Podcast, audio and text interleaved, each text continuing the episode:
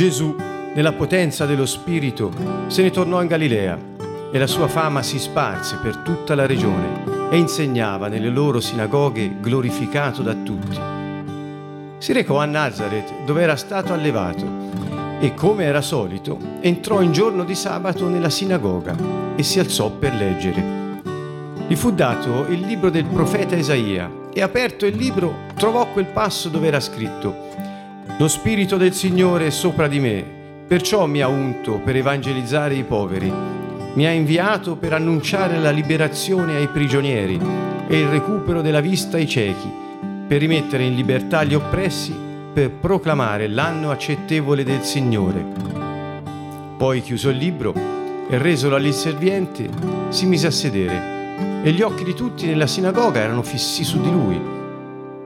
Egli prese a dire loro, oggi si è adempiuta questa scrittura che voi avete udito. Tutti gli rendevano testimonianza e si meravigliavano delle sue parole di grazia che uscivano dalla sua bocca e dicevano, non è costui il figlio di Giuseppe? Ed egli disse loro, certo, voi mi citerete questo proverbio, medico cura te stesso. Fa anche qui, nella tua patria, tutto quello che abbiamo udito essere avvenuto in Cafarnao. Ma egli disse, in verità vi dico che nessun profeta è ben accetto nella sua patria. Anzi vi dico in verità che ai giorni di Elia, quando il cielo fu chiuso per tre anni e sei mesi e vi fu grande carestia in tutto il paese, c'erano molte vedove in Israele, eppure a nessuna di esse fu mandato Elia, bensì a una vedova in Sarepta di Sidone. Al tempo del profeta Eliseo c'erano molti lebrosi in Israele Eppure nessuno di loro fu purificato, bensì Naaman il Siro. Udendo queste cose, tutti nella sinagoga furono pieni di ira. Si alzarono, lo cacciarono fuori dalla città e lo condussero fin sul ciglio del monte sul quale era costruita la loro città, per precipitarlo giù. Ma egli, passando in mezzo a loro, se ne andò. Un caro saluto a tutti da Siena a Canto Nuovo. Cari amici, siamo ancora una volta insieme nel nostro viaggio attraverso il Vangelo secondo Luca. Stiamo trattando il capitolo 4 dai versi 14 al verso 30 e in particolare l'episodio di Gesù che si recò a Nazareth nella sinagoga in giorno di sabato. Nei versi 14 e 15 si incontra ehm, il protagonista assoluto insieme a Yeshua, il Messia, di questo eh, libro, e cioè lo Spirito Santo. Come abbiamo visto nei primi due capitoli, è lo Spirito Santo che tocca tutte le persone e i personaggi coinvolti eh, nella nascita del Battista, nella nascita del Messia. E diciamo anche qui nella, eh, nella manifestazione del Messia nella sua potenza, nel suo ministero di insegnamento, di liberazione, di guarigione, eh, lo, lo assiste continuamente. E anche qui dice, nella potenza dello Spirito Santo se ne tornò in Galilea, verso 14, capitolo 4, è subito dopo eh, l'episodio delle tentazioni nel deserto. Quindi che cosa faceva? La sua fama si sparse per tutta la regione e in più lui era solito di sabato entrare nelle sinagoghe e insegnare ed era anche glorificato da tutti. La stessa cosa si narra al verso 16, fece a Nazareth dove eh, era stato allevato e qui eh, si dice come era solito. Ehm, si alzò per leggere e gli fu dato il rotolo del profeta Isaia dove era scritto il eh, noto passo è quello di Isaia 61 da 1 in poi, e cioè quel passo dove lo, Isaia narra ehm, il fatto che il Messia sarebbe venuto unto dallo Spirito Santo e mandato appunto con la sua unzione a evangelizzare, cioè a portare la buona notizia del regno dei cieli e iniziare un ministero di vera e propria liberazione e consolazione. Quindi questo era quello che Isaia avrebbe, aveva detto, ehm, sappiamo più di sette secoli prima di questo momento, che il Messia avrebbe fatto. E eh, quel giorno Yeshua prende questo rotolo, gli viene dato, quindi non lo sceglie, e apertolo non si sa se lo aprì lui a Isaia 61 oppure se gli fu dato aperto a Isaia 61. Il fatto è che così vi era scritto, lo Spirito del Signore è sopra di me, perciò mi ha unto per evangelizzare i poveri, mi ha inviato per annunziare la liberazione ai prigionieri e il recupero della vista ai ciechi, per rimettere in libertà gli oppressi, per proclamare l'anno accettevole del Signore. Quindi proclama questa parola eh, che trova nel rotolo e lo richiude. Io mi sono spesso immaginato questa scena, richiude il rotolo e lo rende all'inserviente. Si mette a sedere e come si mette a sedere gli occhi di tutti sono rivolti e fissi su di lui. Quindi ci deve essere stato un momento di grande imbarazzo, di grande silenzio e tutti lo fissano con lo sguardo. A questo punto apre la bocca e dice, quello che avete sentito proclamato nella scrittura oggi si è adempiuta proprio davanti a voi. E quindi che cosa gli sta dicendo? Mentre tutti lo fissano, lo guardano, perché ricordiamo che lui era venuto nella Galilea nella potenza dello Spirito Santo, la sua fama si sparse per tutta la regione, quindi aveva un ministero, aveva iniziato e quindi la sua fama lo stava accompagnando. Arriva a Nazareth e lui, leggendo Isaia 61, dice che lui è il personaggio di cui Isaia parlava e che cioè lo, portato dallo Spirito Santo, e cioè unto dallo Spirito Santo, lui era venuto a portare la buona notizia del Regno dei Cieli e liberare chi era prigioniero e rimettere in sesto coloro che erano in qualche modo eh, vittima, vedremo di che cosa eh, in seguito e ridare la vista e proclamare l'anno di grazia o accettevole, come si può anche tradurre, del Signore. Dunque lui dice che quel personaggio sarebbe lui, cioè chi? Il Messia. Qui Gesù afferma chiaramente la sua, eh, eh,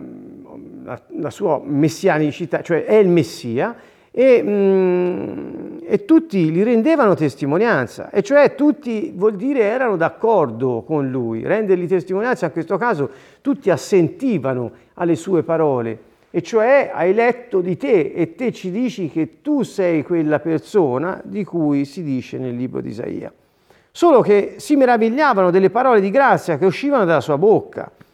Ecco che qui inizia un processo in questa sinagoga con le persone del posto che lo conoscevano fin da piccolo perché eh, era stato allevato in quel piccolo paese di Nazareth e dalla, dalla, dal rendergli testimonianza, cioè dal, dall'essere d'accordo con lui, passano immediatamente ad uno stato di meraviglia eh, per via delle parole di grazia che uscivano dalla sua bocca e improvvisamente eh, è come se girasse il vento e si domandano, ma non è costui il figlio di Giuseppe?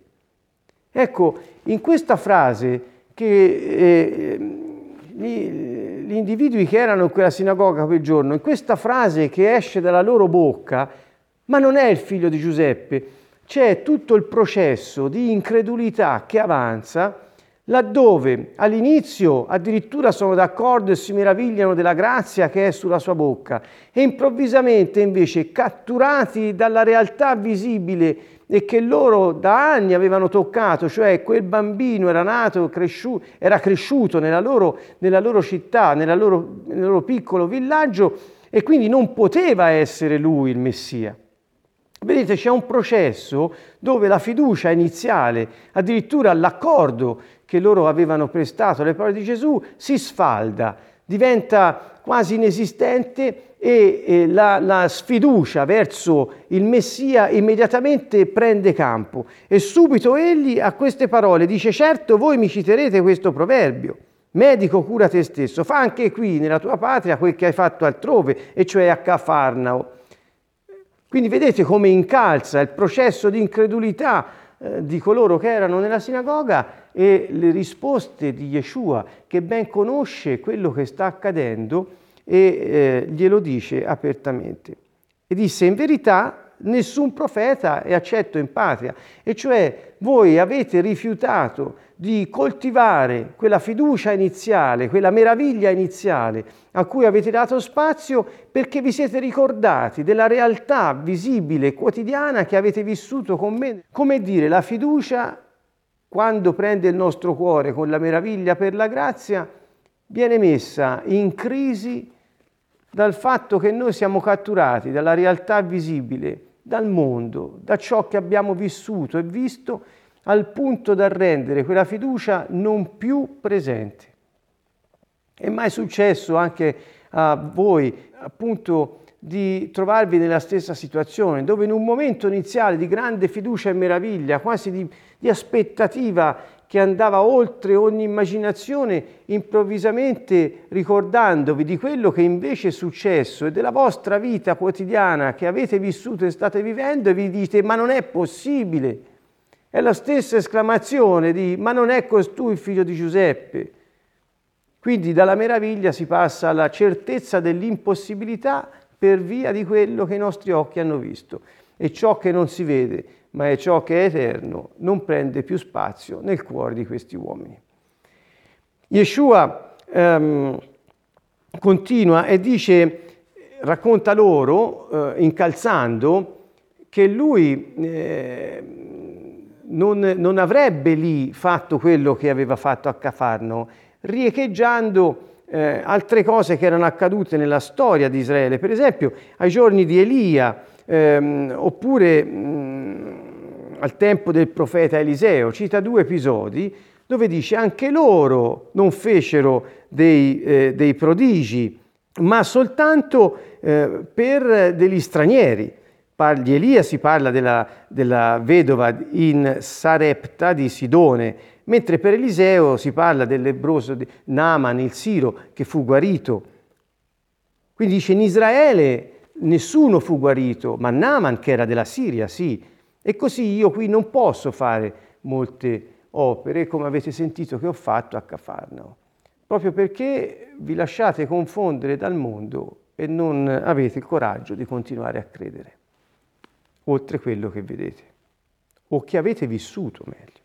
Ebbene, ehm, al momento in cui udirono queste cose furono pieni di ira nella sinagoga. Molto si è detto su questo moto, questo impeto di ira di queste persone, cioè che sarebbero, si sarebbero adirate perché lui aveva detto avrebbe fatto queste cose per, per, dei non ebrei, per dei gentili e non per i suoi fratelli ebrei, ma in realtà questa è una lettura eh, piuttosto ristretta secondo me, secondo molti, anzi la maggior parte degli interpreti mh, mm, con i quali concordo, e che cioè loro si adirarono perché gli stava dicendo che lì non avrebbe fatto le guarigioni, le liberazioni che aveva invece fatto a Cafarnao, mentre loro le avrebbero volute, però senza la fede, senza la fiducia in lui, che aveva detto di essere il Messia. E dunque si alzarono, lo cacciarono fuori, lo condussero sul ciglio di un, di un, di un, di un dirupo per eh, ucciderlo e buttarlo di sotto. Questa è la prima volta nel Vangelo scritto da Luca che si trova che Gesù è in pericolo di vita e lo vogliono uccidere. Um, come è successo poi altre volte nei Vangeli è narrato, eh, tentarono di uccidere Yeshua prima del suo tempo e mai vi riuscirono perché come questa volta eh, lui eh, passa in mezzo a loro e se ne va. E altre volte eh, non riuscirono ad anticipare la sua ora perché ehm, non era ancora venuta. Bene, narrata dunque la storia e questo eh, spunto importante del moto del cuore umano che dalla stupore, dalla meraviglia per la grazia passa all'incredulità per le cose che vede, vorrei soffermarmi un attimo sulle parole di Isaia e prendere proprio vers- i passi di Isaia 61, un passo meraviglioso che ci riempie il cuore di speranza, perché lì è proprio narrato cosa il Messia sarebbe venuto a fare e meraviglia è proprio quello che poi Yeshua avrebbe fatto nel corso della sua vita, ad iniziare proprio da quel primo periodo di cui si narra l'episodio nella sinagoga a Nazareth. Dunque, la prima cosa è che il Messia dice Isaia, sarebbe venuto a portare la buona notizia del regno dei cieli, questo lo aggiungiamo perché è scritto nei Vangeli poi, ehm, agli umili. Agli umili, cioè, eh, si può tradurre anche ai poveri. Naturalmente la parola eh, poveri può ben essere tradotta con umili, altri ancora l'hanno tradotta con eh, un senso di povertà non, in, non economica, ma di povertà nello spirito, cioè è venuta a portare la buona notizia a coloro che nel loro spirito, cioè spiritualmente, non avevano nessun valore aggiunto alla loro vita e avevano bisogno di sentirla portata dal Messia la vera buona notizia del regno dei cieli. Dunque, oltre a portare la buona notizia a Yeshua, è stato inviato per fasciare il, quelli che hanno il cuore spezzato, quindi parla di consolazione, per proclamare la libertà a quelli che sono schiavi e se noi riprendiamo Luca 4, che lo cita quasi letteralmente, cioè la liberazione ai prigionieri, questa parola prigionieri è riferito a prigionieri di guerra o ehm, persone che erano state esiliate. Dunque, ehm, dunque si può ben capire che quando Yeshua viene per annunciare la liberazione a chi è prigioniero di guerra o a chi è stato mandato in esilio, è implicito nel senso della liberazione il concetto della redenzione, e cioè un riscatto, un riportare indietro coloro che erano stati mh, mm, tenuti prigionieri. Inoltre il tema del recupero della vista ai ciechi è un tema che può essere visto sia sotto il profilo eh, diciamo eh, figurato che sotto il profilo eh, oggettivo. E cioè non solo Yeshua è la luce vera che illumina ogni uomo e che ha portato nel cuore degli uomini che lo hanno accolto la conoscenza di Dio, la natura di Dio stesso e il suo perdono, ma, ma ha anche aperto gli occhi ai ciechi, cioè coloro che nel loro corpo avevano degli occhi che non vedevano, hanno visto quando Yeshua ha pregato per loro. Dunque eh, questo tema è molto sviluppato durante tutti i Vangeli e inoltre anche dice Isaia l'apertura del carcere ai prigionieri e in Luca 4 eh, rimettere in libertà gli oppressi. Questa parola, gli oppressi o i prigionieri che è usata in Isaia, ehm,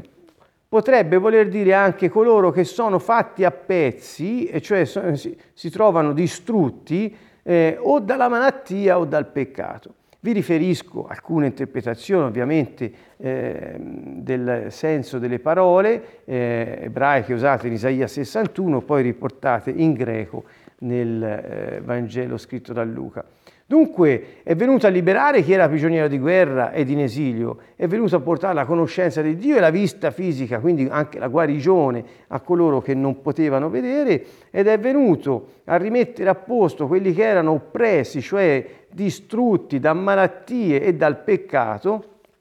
sia con, guarigi- con, la guarigione fisica che con la guarigione, potremmo chiamarla spirituale, se così vogliamo dire, cioè attraverso l'azione del perdono. Ehm, resta il verso 19 con il quale voglio chiudere, e cioè dice Yeshua, sono venuto e sono stato unto e inviato da notare che Messia vuol dire colui che è unto, e quindi qui dice lui io sono stato unto, quindi afferma di essere il Messia, da chi? Dallo Spirito Santo, sono stato inviato per proclamare l'anno accettevole del Signore. Dunque l'anno accettevole del Signore aveva nel tema, nel, nei versi di Isaia, un, un, continuo, e cioè non si fermava qui il verso 2, diceva l'anno accettevole o di grazia del Signore e continuava così il giorno di vendetta del nostro Dio. Ebbene, eh, Yeshua si ferma all'anno di grazia, non annuncia l'anno di vendetta. L'anno di vendetta sarebbe stato al momento del ritorno del Re glorioso Gesù al, eh, e, e, il giudizio eh, sugli uomini. Eh, quindi eh, lui viene a proclamare invece che ora è un tempo appunto di grazia, di favore, è il tempo accettevole, cioè il tempo in cui Dio accetta tutti gli uomini che a Lui vogliono tornare. È un tempo di apertura, è un tempo, potremmo dire, secondo i nostri canoni e crismi occidentali, un tempo di amnistia, di condono, un tempo in cui siamo riaccettati nella casa del Padre, un po' come la parabola poi del figlio prodigo. Ma c'è qualcosa di più che voglio sottolineare alla vostra attenzione come spunto di riflessione se eh, considerate che eh, biblicamente il tempo accettevole o l'anno di grazia era un eh, modo per indicare il giubileo che eh, troviamo nel libro del Levitico, così come è descritto. In questo anno di grazia, chiamato il Giubileo, che eh, cadeva ogni 50 anni, come abbiamo detto, cioè dopo sette settimane di anni, sette volte sette anni, e cioè dopo 49 anni il, il cinquantesimo anno è un anno di giubilo, è un anno di gioia ehm, incontenibile perché è un anno di liberazione per, nel paese per tutti i suoi abitanti. E quindi sarà per voi un giubileo, dice il, il Signore nel libro del Levitico, capitolo 25, eh, verso 10. Sarà per voi un giubileo. Ognuno di voi tornerà nella sua proprietà, ognuno di voi tornerà nella sua famiglia. Il cinquantesimo anno sarà per voi un giubileo. Uh, c'è il riposo della terra, quindi i raccolti precedenti sono abbondanti per consentire di poter far riposare anche la terra e addirittura era previsto che se qualcuno vendeva qualcosa al suo prossimo comprasse qualcosa di lui, non ingannando il prossimo, lo avrebbe dovuto vendere con un prezzo stabilito in base agli anni passati dall'ultimo giubileo. Quindi era una norma a tutela del diciamo, benessere comune nel regno dei cieli, dove in questo anno vediamo che era un anno di liberazione, perché se anche delle proprietà erano uscite dal possesso eh, di qualcuno, al cinquantesimo anno egli ritornava in possesso di ciò che gli era stato, eh, in, che aveva alienato e quindi addirittura veniva rimesso nella posizione che aveva prima. Quindi quando Gesù parla dell'anno accettevole o di grazia del Signore, eh, parla di un anno di liberazione, un anno, un tempo di liberazione, parla di un tempo di restaurazione e parla di un tempo in cui saremmo stati rimessi tutti in condizione di poter tornare come prima. Che cosa vuol dire questo, cari amici? Almeno per me e prendetela così, è una mia riflessione. Vuol dire che qui nel, nell'annuncio di quello che è la buona notizia del regno dei cieli, Yeshua specifica che l'ingresso nel regno attraverso l'opera di liberazione che egli è venuto a compiere, tutti sarebbero stati restaurati e rimessi nella posizione originaria per poter vivere secondo Dio la vita che era stata scritta per loro fin dal principio. È un momento meraviglioso nella storia del Messia con il suo popolo, questo annuncio del regno insieme alla grande gioia della restaurazione, come era prima che decorressero le sette settimane di sette anni. Dunque è con questo eh, pensiero alla restaurazione ed è con questo desiderio di vederlo realizzato nella vita di tutti noi in modo pieno che noi vi salutiamo da Siena e vi benediciamo nel nome del Signore. Un caro saluto a tutti, Canto Nuovo.